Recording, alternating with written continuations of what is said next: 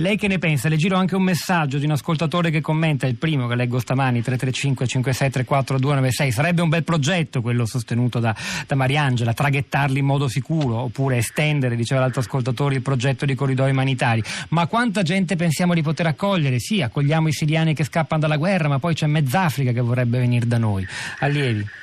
Ma infatti io aggiungerei a quello che ha detto Paolo Naso, su cui sono d'accordo, il progetto sarebbe ampiamente allargabile eh, i numeri sono quelli che hanno detto Naso, ma anche superiori, 200.000 unità, eccetera, per l'Europa sono niente, sono di ieri i dati sulla crisi demografica del nostro paese che ci dicono molto chiaramente eh, che di queste persone avremo bisogno. Detto questo, se noi portassimo anche 200.000 persone da profughi dalla Siria, dall'Iraq, o, da, o, dall'Afghanistan o da altri paesi, non diminuiremmo di un'unità il numero di persone che vuole venire dall'Africa subsahariana.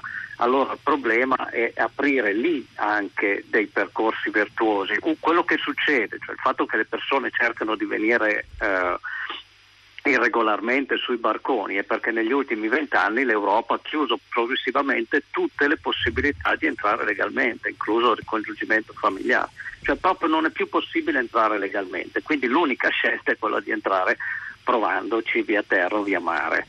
Allora, aprire dei canali oltre ai corridoi umanitari che hanno più il vantaggio di essere supportati dal volontariato, quindi con processi di integrazione virtuosi che funzionano molto bene, no, non se ne accorge nessuno, nel senso che nelle città dove vengono accolti non producono effetti negativi e semmai ne producono di positivi, aumentano le reti di solidarietà, di amicizia, eccetera. Però oltre a quello bisogna da un lato aprire dei canali legali d'ingresso anche dai paesi non in crisi umanitaria tipo guerra o, o, o calamità naturali, ma proprio in crisi anche economica semplicemente e nello stesso tempo sviluppare molto di più i processi di cooperazione e di controllo in questi paesi, perché se no finché soprattutto resta un paese come la Libia eh, praticamente senza governo e senza controllo, eh, i flussi dall'Africa subsahariana continueranno, invece vanno fermati.